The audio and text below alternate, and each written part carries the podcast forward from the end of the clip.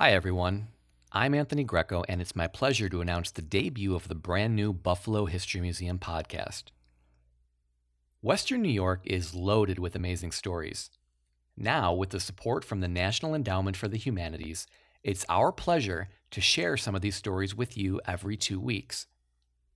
Our first episode, featuring the story of the execution of the Thayer brothers, will premiere Monday, September 21st.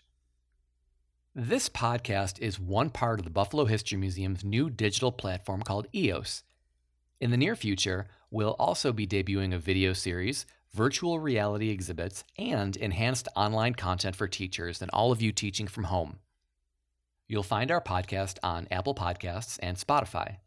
Be sure to subscribe and review us. Again, the first podcast premieres this Monday, September 21st. So until then, take care.